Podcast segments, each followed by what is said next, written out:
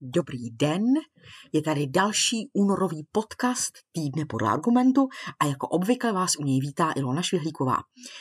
K hlavním tématům minulého týdne patří odchod hlavního cenzora, leč neradujme se předčasně, ta agenda zůstane, ona se jen prostě trošku jinak rozprostře. K hlavním ekonomickým tématům patřila samozřejmě takzvaná důchodová reforma, o které už jsem hovořila minule a která ve své podstatě žádnou reformou není, jen snahou ožebračit současné i budoucí seniory. Za zmínku stojí poznámka typu, jak to musí bolet, ta reforma. To je zajímavý je, ono to není poprvé, kdy se používá tohle sousloví, že něco musí bolet. Eh, ukazuje to, že vlastně ten systém toho rentierského kapitalismu a té liberální demokracie už není schopen motivovat pozitivně, on nemá co nabídnout, tak si vymyslí konstrukci, že pozitivní motivace je populismus, ten zlý a ta správná řešení, ta musí bolet. To bych chtěl skoro nějakou psychoanalýzu, aby se vysvětlilo, proč na to skáče tolik lidí, asi jsou masochisti, či co. Začneme zahraničními událostmi a sice ve Skotsku. Vlastně trošku i otázky, jestli Velká Británie zůstane velká nebo ne. Můj osobní typ je je nejprve odchod Irska před Skotskem. Eh, když Jacinda Ardenová před několika dny odstoupila z funkce novozélandské premiérky, Nikola Sturgeonová ujišťovala voliče, že má ještě hodně sil. Přesto zřejmě už nějakou dobu přemýšlela o své vlastní budoucnosti. Řekla to ve svém středečním projevu v souvislosti s rezignací, která byla pro velkou část Skotska překvapením. Eh, navzdory nedávné a soustavné vlně potíží a kontroverzí v souvislosti s návrhem zákona o reformě uznávání pohlaví, to jsou ty nejdůležitější věci v dnešní době. Snahu o další referendum o nezávislosti a finančním vyšetřováním Scottish National Party, Skotské národní strany a pokračujícím fiaskem trajektů, eh, vlastně tomu nenasvědčovalo nic, že by Sturgeonová skutečně skončila. V parlamentu je od svých 29 let, to už je taky choroba. A v čele Skotska je od roku 2014. Je první ženou a zároveň nejdéle sloužící premiérkou. Uvedla, že zůstane ve funkci, dokud nebude zvolen její nástupce, ale právě tedy tento nástupce sdělí, zdědí řadu těžkých uh, otázek. Uh, životní poslání Sturgeonové, což měla být skotská nezávislost, tím pádem zůstává nerozděleno a zdá se, že Skotsko je stále v této otázce hluboce rozděleno. Uh, nedávné průzkumy veřejného mínění ukázaly, že nezávislost má podporu, ale existují náznaky, že tato podpora se může vytrácet eh, ve světle problémů, eh, které má právě Skotská národní strana. Mnichovské bezpečnostní, eh, Mnichovská bezpečnostní konference No, kdy jsou ty doby, kdy tam skutečně byla nějaká debata mezi různými názory. Bylo vlastně takové fórum o tom, jak Ukrajina brzy slavně zvítězí a hlavně je potřeba hodně posílat ty zbraně, které už skoro nikdo nemá. Eh, ukrajinský prezident Zelenský pronesl úvodní projev prostřednictvím videolinky a vyzval spojence, aby urychlili podporu jeho zemi a varoval, že životy visí na vlásku. Eh, také řekl, že k ukrajinskému vítězství není alternativa. Já se zdržím komentáře, v českém prostředí je to už skoro nebezpečné, ale stojí mě to dost sil. Německý kancléř Olaf Scholz, toho nám byl taky pán dlužen, na konferenci prohlásil, že Putinův revizionismus nezvítězí a vyzval spojence, kteří tak mohou učinit, aby na Ukrajinu poslali bojové tanky. Eh, Scholz vyjádřil názor, že je moudré připravit se na dlouhou válku. To už jsme od Němce ža- dlouho neslyšeli, že toto. Po německém lídrovi vystoupil na pódium francouzský prezident Macron, který uvedl, že není čas na dialog, protože tu máme Rusko, které si vybralo válku, které se rozhodlo válku zintenzivnit a které se rozhodlo zajít až k páchání válečných zločinů k útokům na civilní infrastrukturu. Eh, na konferenci se také řešila pomoc Ukrajině. Ředitelka Mezinárodního měnového fondu Kristalina Georgieva uvedla, že MMF jedná s Ukrajinou o poskytnutí další podpory. Finanční potřeby Ukrajiny jsou značné. To je řečeno velmi mírně, dodávám já. Odhadujeme, že k tomu, aby země mohla fungovat, by bylo zapotřebí něco mezi 40 až 48 miliardami dolarů zvenčí. Myslím, že je v celku patrné, jak by Ukrajina dopadla bez zahraniční pomoci a jak bez ní nakonec dopadne, si troufnu říct. No, na západě existuje pár lidí, pár, kteří si uvědomují, že problémy západu jsou vnitřní, nikoli vnější povahy a třeba taky Martin Wolf, ale fakt, že těch lidí není mnoho. Demokratický úpadek na západě je do značné míry oddělený od jednání Ruska nebo Číny, napsal to pro Foreign Affairs Steven Feldstein v článku o krizi demokracie. V novém textu argumentuje, že demokratický úpadek posledních 16 let v západním světě nemá přímou souvislost s kroky Ruska nebo Číny. Představa, že porážka Putina mohla zvrátit 16 let trvající celosvětový úpadek demokracie, podle Feldsteina prostě neobstojí. Článek poukazuje na to, že mnohem větší hrozba pro světové demokracie přichází zevnitř. Toxická kombinace vnitřních faktorů vedla k rozpadu sdílených hodnot v demokratickém světě. K těmto faktorům řadí zhoubnou polarizaci antialitářské postoje, kde se asi vzali ty postoje, a zestup bezohledných politiků ochotných těchto nálad využít. Kdybyste se radši ptali, kde se ty nálady vzaly. Příčiny vzniku těchto faktorů článek ale nevysvětluje, i když hovoří o tom, že zabrání dalšímu úpadku demokracie, na tož ho zvrátit, vyžaduje jasné pochopení těchto faktorů a obnovení závazku k základním demokratickým hodnotám.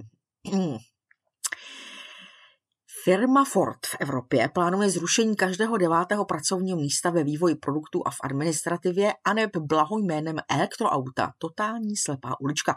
Americká automobilka uvedla, že se má jednat o kroky v rámci globální snahy o snížení nákladů a zvýšení konkurenceschopnosti na trhu s elektromobily. Zprávu přinesl Reuters. Zrušeno má být celkem 3800 pracovních míst. Drtivá většina z toho uh, v automobilkách v Kolní nad Rýnem a v Cáchách částečně také ve Velké Británii a ve zbytku Evropy. Firma Ford eh, dodala, že chce dosáhnout snížení počtu pracovních míst prostřednictvím dobrovolných programů. Rozhodnutí firmy převyšuje nejhorší scénář odborů z konce ledna, které počítali se zrušení menšího množství pracovních eh, míst. Eh, propouštět se má ale později, to znamená, to rozhodnutí jakoby je trošku odsunuto.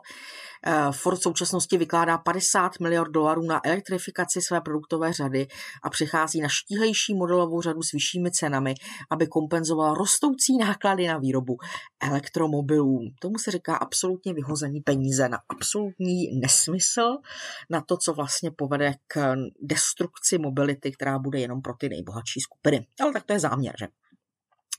Ve Francii to stále vře. A sice kvůli penzijní reformě, u nás ty návrhy jsou mnohem horší, stokrát asociálnější a u nás to nejspíš ani nebublá možná někdy někdo něco kůňká. Eh, penzijní reforma prezidenta Macrona a jeho vlády nenechává francouze v klidu. Poluční protesty eskalují a v zemi to vře. Stovky tisíc lidí vyšly o víkendu do francouzských ulic v rámci velké protestní akce proti důchodové reformě Emmanuela Macrona. Odbory plánují další stávky, pokud vedení země od svého plánu neustoupí. Macron a jeho vláda bojují především o realizaci plánu zvýšit důchodový věk ze 62 na 64 let. Teď si představte, co by se stalo, kdyby tam přišli s těma 68 ve Francii. Jo? To už je podpálená Eiffelovka. A pokouší se překonat odpor v ulicích a prosadit příslušnou legislativu v parlamentu. Odborový svaz CGT uvedl, že v Paříži při poslední akci protestovalo půl milionu lidí, Ministerstvo vnitra obecně uvádí nižší čísla, tak uvedlo, že v celé zemi demonstrovalo eh, k 963 tisícím lidem. Protestovalo se i v dalších francouzských městech po celé zemi a také bylo vidět, jak policie používá vodní děla v západofrancouzském městě Rennes. Demonstranti eh, se ve francouzské metropoli vydali eh, tradiční protestní trasou, hezký mít tradiční protestní trasu, s nápisy ne další práci. Pochod vedli vůdci osmi hlavních francouzských odborů.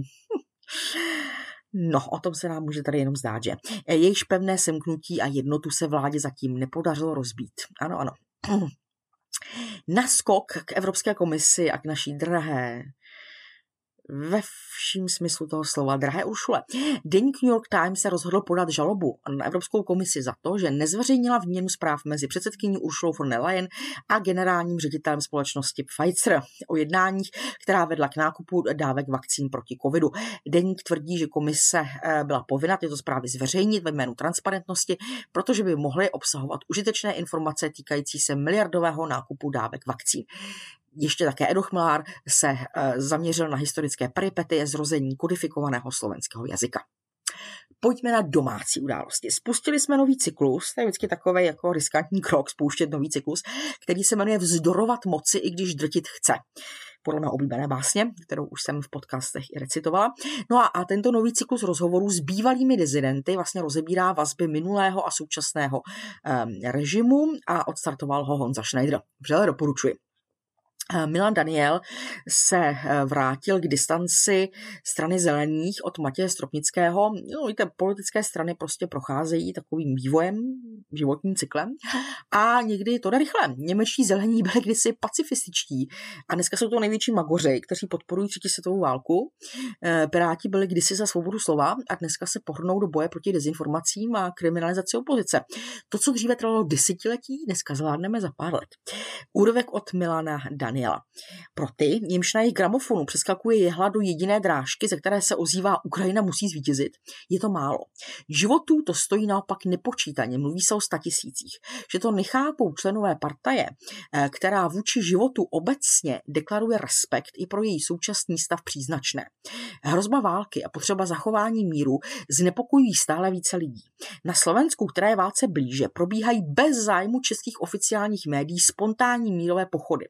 Nich lidé od Michalověc až do Bratislavy vyjadřují touhu po zachování míru a požadují neutralitu země.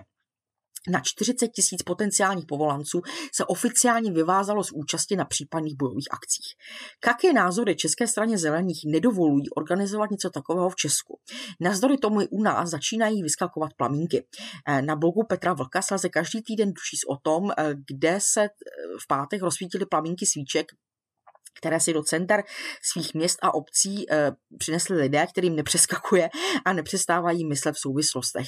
Lidé, kteří cítí, že musí pro ten mír udělat alespoň to, že dají svou touhu po něm veřejně najevo a dají se v jeho zájmu dohromady. E, jen uvedu, že přineseme e, zprávu ohledně pochodů, mírových pochodů, které se na Slovensku konaly. Zpráva o extremismu, to je vždy čtení pro silné povahy, tentokrát se obytovala Veronika a sepsala výborný článek. Aktuální zpráva Ministerstva vnitra České republiky o extremismu konstatovala, že v Česku vznikla velká indiferentní skupina osob, osob, která vyjadřuje nespokojenost se současným společenským uspořádáním a směřováním státu. Jinak rutinní zpráva zároveň varuje, že tato skupina osob je lehkým cílem manipulací pro extremistické a xenofobní politiky. Nespokojení občané se podle ministerstva charakterizují tím, že nedůvěřují vládě a demokratickému systému a dále nesouhlasí se zahraničním směřováním státu. Zpráva čí autoři došla dokonce k tomu, že píše o tom, že nespokojení občané nezdílejí hodnoty typické pro systém, nenacházejí v něm oporu a nevidí v něm přínos pro sebe. Samozřejmě jenom těžko můžeme od ministerstva vnitra, píše Veronika, navíc od zprávy o extremismu očekávat nějakou hlubší analýzu takto popsané situace. To by nebylo fér. Pomineme teď do očí bící nekonzistenci, proč má být nespokojenost hned dávána do jednoho pytle s politickým extremismem. Zpráva tvrdí, že tato velká skupina osob má tendenci k manipulaci a také k hledání alternativ v konspiračních teoriích. Tím se těmto nespokojeným občanům přisuzuje spíše pasivní role někoho, kdo podléhá vlivu, ale nemá ve skutečnosti vlastní politickou subjektivitu. Ovšem od ministerstva vnitra asi ani takový výklad moc nepřekvapí. Občany celkem tradičně a bez ohledu na režimy vidí prismatem kontroly populace, případně politiky těla. Všimněte si slovníku zprávy, už jsem upozorňovala, která mluví ne o občanech, nýbrž o osobách. Konečně zpráva přiznala, že v české společnosti existují dlouhodobé společenské antagonizmy, které potom zvyšují míru agresivity. Opět se nijak nevěnuje tomu, v čem tyto antagonizmy a nespokojenost spočívají a jaké mají vlastně kořeny a proč je zmiňuje ve zprávě o extremismu. Oskar Krejčí se vrátil k výrokům zvoleného prezidenta, který se od první vteřiny chová přesně podle zahraničního zadání a hlavně už vystupuje, jako kdyby byl inaugurován. Eh, Čína a její režim není v tuto chvíli přátelskou zemí, není kompatibilní se západními demokraciemi. Pokud jde o jejich strategické cíle a principy, řekl Petr Pavel v rozhovoru pro Financial Times, je-li tomu tak, jak má malý stát, kterým Česko je postupovat, ptá se Oskar Krejčí. Možná by bylo možné poučit se obchodovat s pevnickou Čínou u Tajvanu, který se zdá pro dnešní Prahu být plně kompatibilní. E, tabulka převzatá z databáze Tajvanského statistického úřadu ukazuje, že loni byla z hlediska vnějšího obchodu pro Tajvan nejdůležitější nekompatibilní Čína. Jo, statistika, to je mrcha. A to i bez započítání Hongkongu. Spojené státy byly na druhém místě, Česko na 46. místě. E, přepočteno jinak, pevnická Čína i bez Hongkongu tvořila asi 23% obchodu Tajvanu a Česko žádná celá 13%, Slovensko žádná celá 0,5%. Opravdu velký význam. Ano, ano. Jen na samý okraj obchod s Litvou tvořil žádná celá 0,2% obchodu Tajvanu. Pro Taipei má Česko pouze mediální hodnotu a jen exhibicionista se v takové pozici cítí šťastný. A Oskar Krejčí pokračuje. Třeba je to všechno jinak. Třeba není Česko malé, třeba není důležité hospodářství, ale vojenská síla. A tam se přece může Česko s Čínou rovnat. Tedy alespoň podle některých českých politiků. Petr Pavel v rozhovoru pro Bloomberg TV dává rozhovory všude kolem, co? uvedl, že někteří členové NATO mají jaderný arzenál a ten by měl sloužit k odstrašení pro případné ruské úvahy o atomových zbraních. I my máme jaderné schopnosti, uvedl. Vůbec je nechceme použít, ale v případě nutnosti jsme připraveni, dodal odhodlaně prezident Čekatel. Tak ještě jednou pro případ potřeby v diskuzi na Mnichovské bezpečnostní konferenci. Kdo je pro budoucího prezidenta České republiky to my? Podle dostupných informací Česko jaderné zbraně nemá. Samotný fakt, že v Bruselu probíhají štábní cvičení, při kterých se nad mapami probírá průběh možné nukleární války, neznamená, že na to nějaké jaderné zbraně má nemá ani jednu. Všechny nukleární zbraně, o kterých se v souvislosti s aliancí hovoří, podléhají národním vedením USA, případně Velké Británie či Francie. A ta o jejich případném rozhodnutí, eh, o případném použití rozhodnou výhradně podle svých představ a vlastních zájmech, ne o zájmech pražských elit. Nikdy o nich nerozhodoval ani vojenský výbor NATO. Máli Mnichovská bezpečnostní konference přispět k realistickému poznání bodu zlomu v globálním vývoji, nesmí podléhat přeludům, které, se, které vytváří propaganda. Ten prohlubuje chaos. Česko by se pro své spojence nemělo stát nebezpečně naivním partnerem. Tak já doufám, že ti, kteří volili fešáka generála, se cítí z výroku o tom, že je připraven použít jaderné zbraně patřičně nadšeni. Na závěr dnešního podcastu připomenu náš YouTube kanál, na kterém najdete celou řadu nových rozhovorů a podcastů. Pokud nechcete, aby vám něco uniklo, tak tukněte na tlačítko subscribe. Eh, rozhovor s Janem Kavanem se dostala na 22 tisíc hlédnutí a na rovinu říkám, že je to motivace do další práce. Asi se nemůžeme porovnávat s youtubery, kteří vysvětlují, co mají v kabelce a proč. Na to nedosáhneme, ale samozřejmě chceme rozšířit naše diváctvo a náš okruh posluchačů. Tak příští týden zase naslyšenou. Loučí se s vámi Ilona Švihlíková.